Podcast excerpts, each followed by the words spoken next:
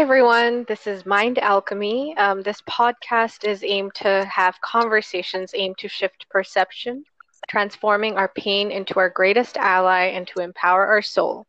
Um, today, on my guests um, list, I have Chikita Kodikal. She has been my childhood friend, um, and she's extremely passionate about humanitarian, all things humanitarian, human rights. Um, she actually has her own organization that she's working towards, which we'll introduce later in the show. Um, so, Chikita, welcome to the show. Hi, Soumya. Thank you so much for having me here. It's so exciting, and I'm really honored to be on your show. Me too. Um, thank you so much. Um, so today's topic we collectively decided to do on the art of giving, and the reason why I chose to do um, this topic with Chikita was because um, because of her passion um, for giving, and I want to start out with a question on. Um, in terms of giving, you know, we know that the world now is becoming a more selfish world um, and why do you think that uh, so many people have forgotten the art of giving um, and being humanitarian uh, as it to just being voluntary thing to do, just you know, on the side? Uh, what has contributed to this? Yeah, this is a really good question. So first, uh, I would like to shed some light on the art of giving back. So, the Time magazine wrote an article called The Secret to Happiness is Helping Others. This is an article I would recommend to your listeners to have a look at. The article highlights that the greatest thinkers have mentioned true happiness can be found in helping others and serving the community. This idea of service and has been frequently emphasized for generations. There is a Chinese quote stating, if you want happiness for an hour, take a nap. If you want happiness for a day, go fishing. If you want happiness for a year, inherit a fortune if you want happiness for a lifetime, help somebody. Similarly, the Nobel Peace Prize recipient Muhammad Yunus said, making money is happiness, making other people happy is a super happiness. How true of those words. I really like those two quotes. Absolutely. We can look to science to prove that giving uh, can generate happiness as well. Uh, through fMRI technology, we now know that the giving uh, or art of giving activates the same parts of the brain that are stimulated by food and sex, for example. It activates endorphins in the brain and channels pleasure.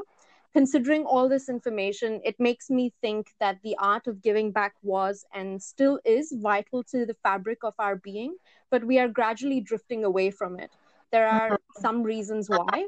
So, the first, in my opinion, would be the world we live in today perpetuates competition. Many of us, albeit subconsciously, have adopted or fostered this idea that we live in a state of lack and not in a state of abundance. Hence, there are not many opportunities out there for all of us. This is not true there are an abundance of opportunities, but there is a grave polarization in the distribution of those opportunities because right. of unconscious, implicit biases and prejudice within our societal institutions. This leads me to the second point, which is individuals that want to give back to the community and would like to do it full time are not necessarily supported, either financially or otherwise, to do it for example, whether it is in New Zealand or Canada or elsewhere in the world, most opportunities to give back are voluntary in that you're not remunerated for your time. Mm-hmm. In the mm-hmm. climate we live in today, where the COVID 19 pandemic has stripped away opportunities for paid employment, we are seeing individuals from certain sections of society struggling to provide for their families when this is our current reality, it is not only difficult but also unfair to expect people to choose between putting bread on the table and taking up voluntary work to serve the community.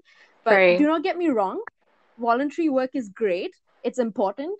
But when you look at large organizations that are doing incredible and important work to promote human rights and uplifting vulnerable communities, you will often find that the opportunities they offer to work in this space require individuals to work for several months, full time, and unpaid.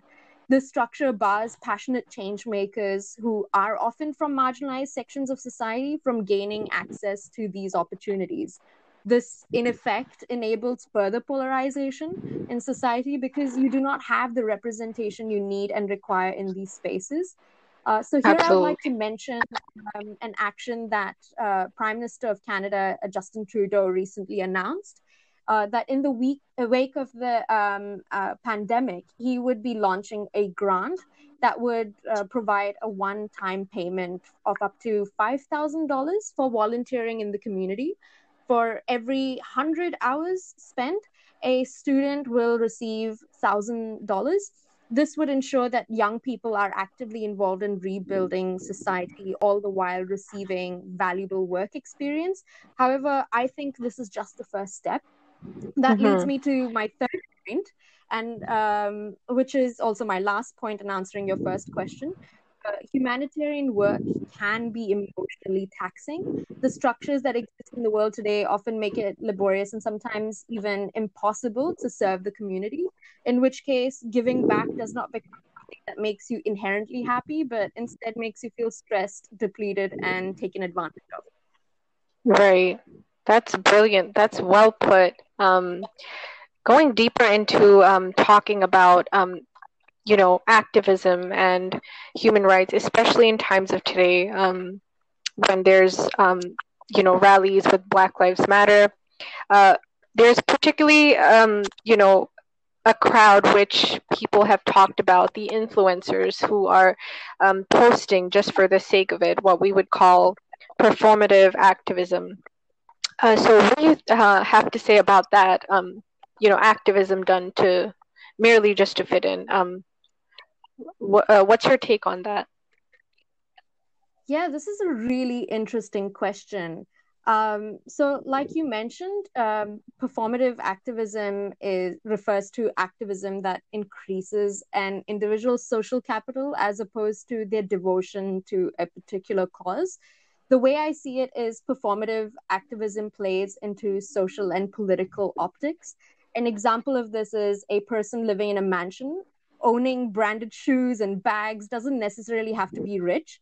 He right. or he could be one who has a massive loan and on the basis of that loan they've been able to purchase all these things mm-hmm. uh, similarly um, sometimes individuals have the tendency to succumb to performative activism and by doing so tend to conduct themselves in a particular manner not because it is the right thing to do but because it is the in thing to do like you said right so the question how can we turn performative activism into real activism and become true allies to, like you mentioned, our um, uh, African American counterparts uh, and other individuals who are from mem- uh, marginalized uh, communities?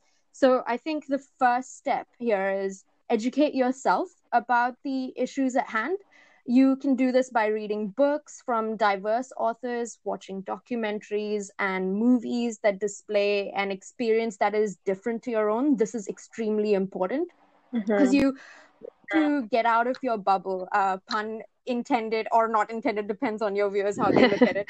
But better yet, uh, you can talk uh, to people who do not necessarily share your opinion uh, of on certain views. Right. This interaction this debate, this discussion is extremely important, especially in these precarious and unprecedented times.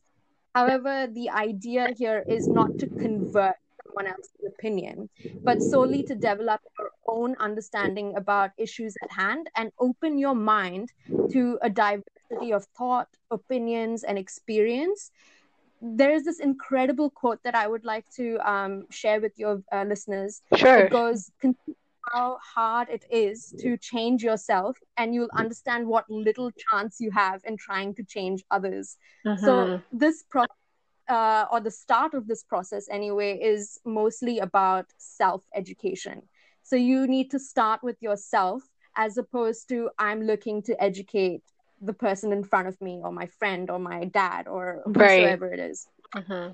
so the second step would then be you must be consistent in this endeavor. It is not going to be easy. Let's face it, you are bound to make mistakes. Irrespective, you have to make a consistent effort. Very and true. this requires a certain degree of commitment, right? Um, because you're going to make mistakes, you're going to fall down, you'll have to get back up, you'll have to educate yourself again. And times are mm-hmm. changing. So things are, in society are currently extremely dynamic and so you'll have to keep educating yourself. You may keep making mistakes but you have to keep learning from them as well. So this is where your networks like your friends family professors colleagues at work uh, community members even will have to lead with empathy right uh, leading with empathy is the key point here. Rather than shutting down the conversation or resorting to ad hominem attacks, which has become the norm these days, it is best to explain your point of view and, better yet, your experiences that support your views. Um, as a community, we must provide the others the room to grow and to learn from their mistakes. Otherwise, we cannot expect change. We can only expect complacency. Mm-hmm. And I mm-hmm. think the third here is be critical and ask questions uh, questions that um, that you know uh, you will ask to the media for example for whatever they're publishing on their platforms or what right. you're reading in a book or in a newspaper or in an article uh, where are the resources? Uh, you know find the primary resources if you have time and question those. Look at um, uh, talk to people talk to your professors question them in class uh, over the things you're reading in your textbooks. Uh, mm. fact checking here is important especially before you repost them on your social media that's very true. And I think what I'm gathering from your response is to dig deeper, to not just, you know, fall for the clickbait or to just, you know, post one uh, you know, picture on Instagram, but really just to dig deeper and gain knowledge about what really, um, you know, a cause is about before posting things just to, um, I guess, fit in. Um, I think that was a brilliant, brilliant, um, you know, feedback.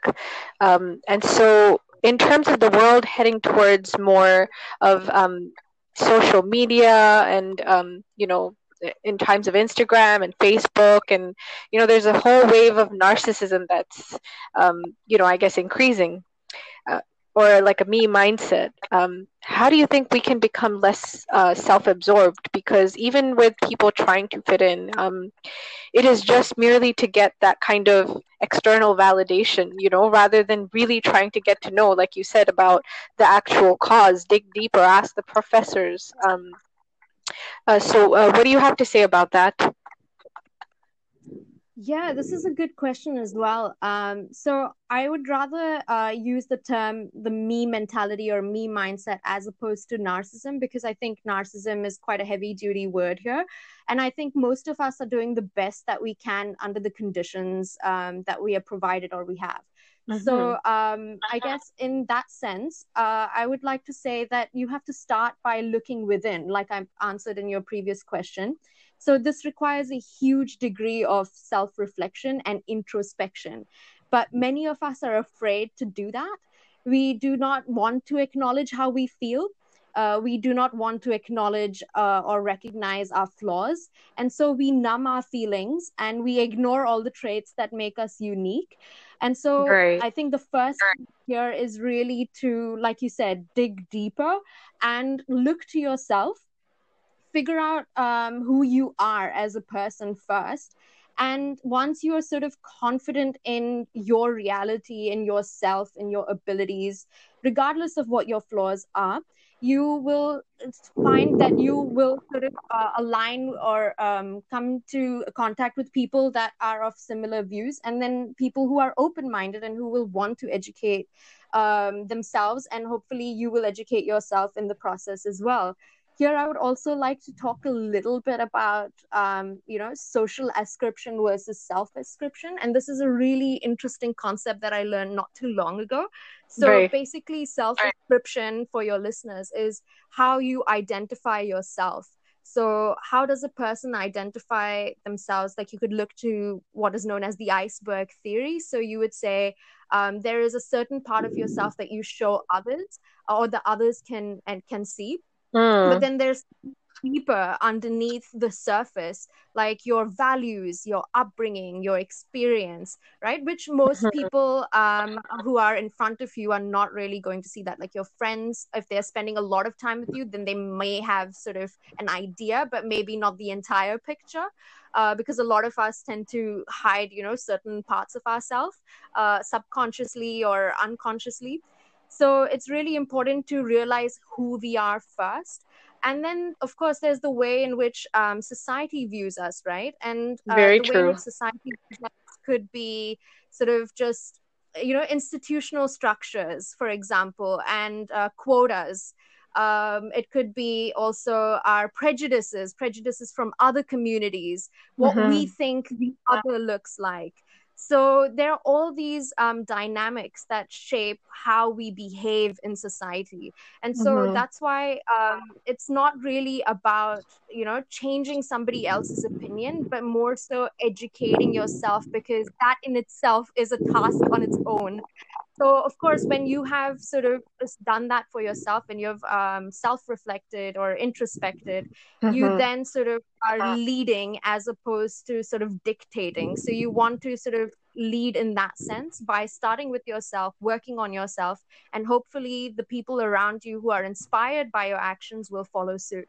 So that's one really good way of um, sort of stepping out of uh, me mentality that's very brilliant. And I think that's what calls for a leader is um, to not follow the herd mentality and to really just um, figure out our own subconscious. That's interesting. I think um, when you uh, talked about the um, the parts that we show to the world, it reminded me of that uh, Japanese, um, you know, those four faces. The first face you show to the world, the second face you show to your close friends, um, and then the third face is just for you um, your yes. truest reflection.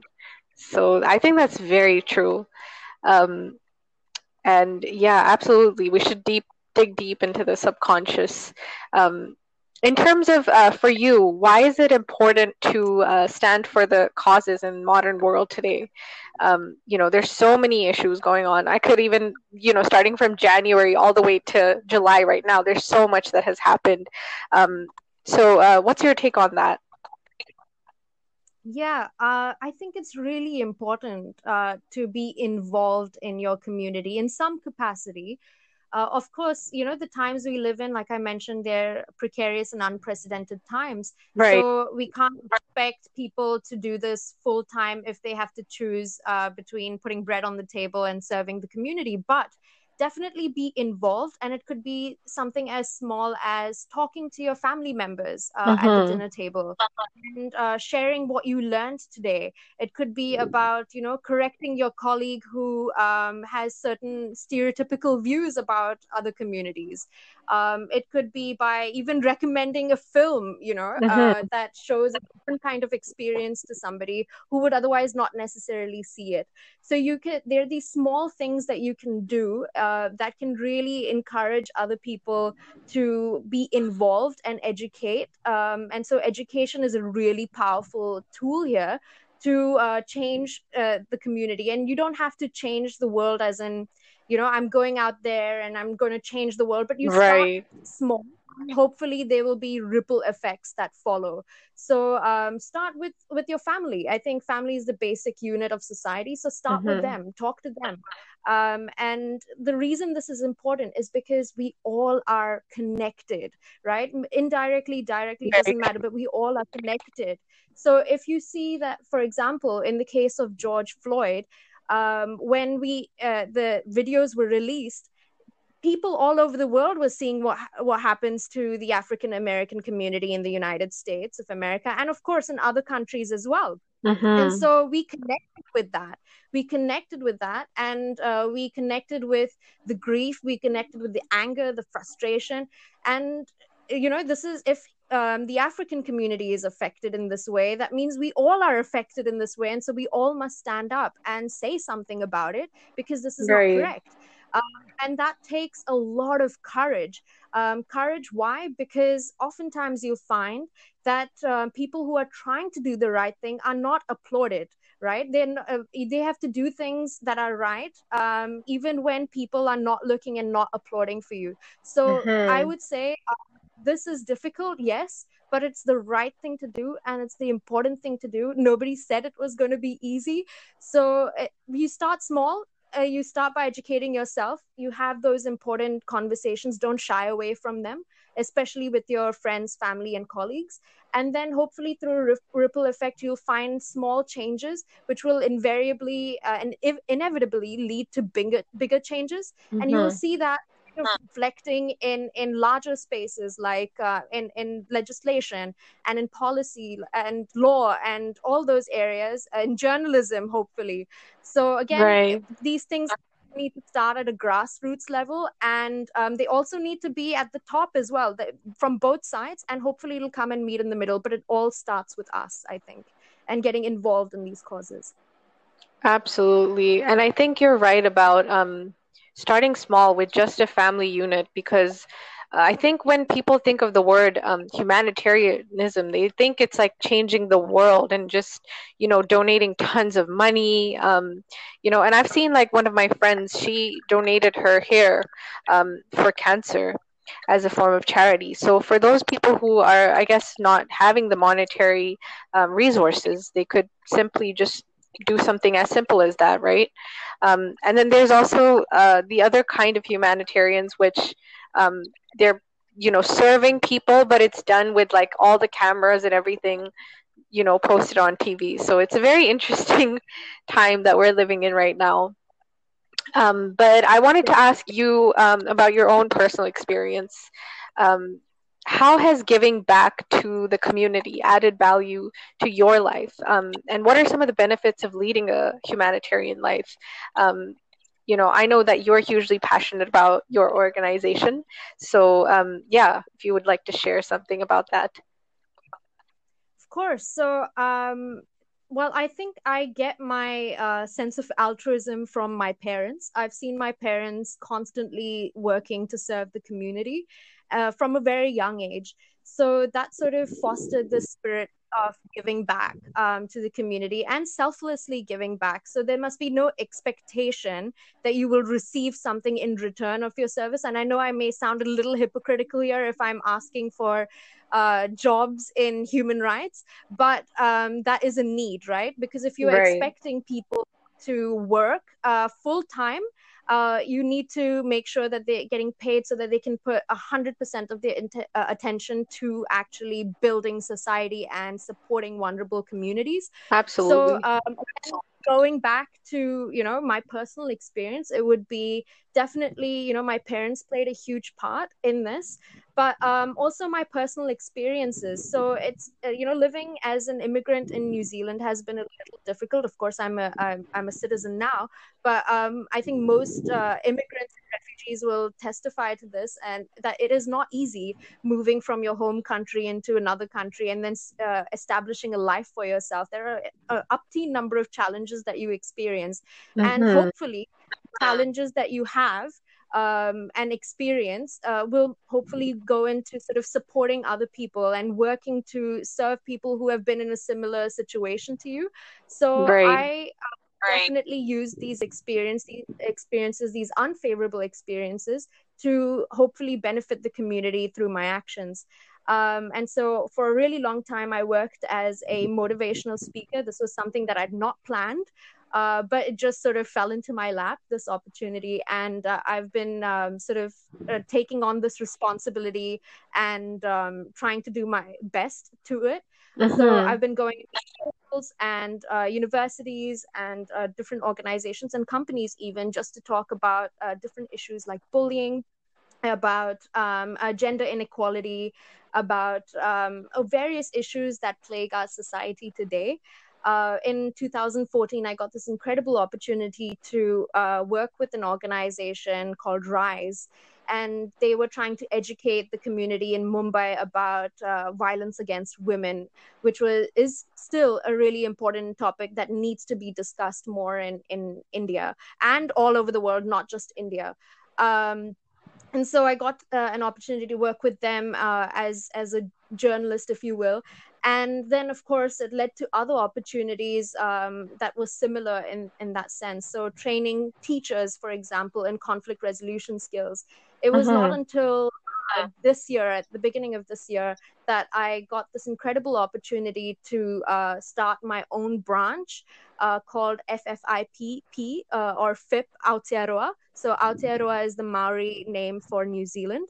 And um, so FIP Aotearoa uh, started off at the beginning of this year, but how did it start? It, uh, it started originally by a small group of uh, individuals who were really passionate about uh, discussing issues relevant to the Israel Palestine situation. And of mm-hmm. course, the network grew. Um, so we have now branches all across Europe. Uh, and USA uh, and Brazil, and now even in the Oceania region, uh, with FIP uh, Aotearoa being the fourth branch. So we are the first in the Oceania region. And through this organization, I've been really trying to develop uh, FIP Aotearoa to uh, create space where um, we can get students or young people to be actively involved in, in various facets of our society, particularly uh, in policy, law, government. Um, those are spaces that are oftentimes underrepresented. Uh, mm-hmm. And there are a few people, but uh, in the guise of tokenism. So it's really important for me to sort of foster talented, capable individuals who just need a little bit more direction and support and mentoring to get into these spaces and really, in, in a way, disrupt the system and try to create some kind of change.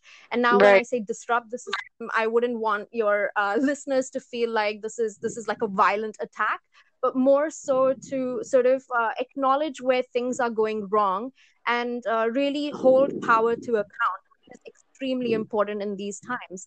So um, we need people who have been affected by the current policies and laws that are in place to speak up uh, and speak out uh, about how these um, particular policies and laws that are supposed to be helping people are actually harming people. So that's the aim of uh, FIP another thing that we want to do is again going back to education which i think has become sort of a common uh, theme in this uh, podcast it is to educate people about human rights issues so we want to be as objective as we possibly can mm-hmm. and really and talk about um, the facts as they are on the ground what is the ground reality of things that are happening in, in the world today so right. these are the two we have, and um, we are a young organization of about uh, five people. So, uh, and we are slowly uh, growing it. Uh, and so it's really nice to see that young people um, in and around Aotearoa and, of course, overseas as well are getting involved. And that makes me really, really happy and excited. So I'm optimistic about the future. That's brilliant, Chikita. I mean, I think that's, you know, you're doing your part, and that's um, amazing. You're an example to other people to, um, you know, the the wanting of just giving and the wanting of um, helping out, and it's not a huge deal. You know, many of us make it a huge deal, um, but you're a great example. So thank you so much. Um, and just to wrap things up, um, if you have any favorite quotes that you just want to throw out there, um, you know, any of your uh, uh, you know favorite quotes from your childhood or any time that you've read uh, uh, you know something that you've come across that you would like to share yeah of course so there are a couple of quotes that i would like to share if you don't mind and if you sure sure like so um, some of them are by Rumi. So I really like uh, this particular quote, which highlights um, recognizing your own inherent potential. Uh, so Rumi says, "You were born with wings. Why do you prefer to crawl through your life?" I really love that quote. Mm. Uh, and there's another quote um, by Rumi as well is what you seek is seeking you. Uh, I, I, just really admire Rumi's work, and definitely for listeners, um, check out his work. Uh, he has some really interesting and important uh, things to share.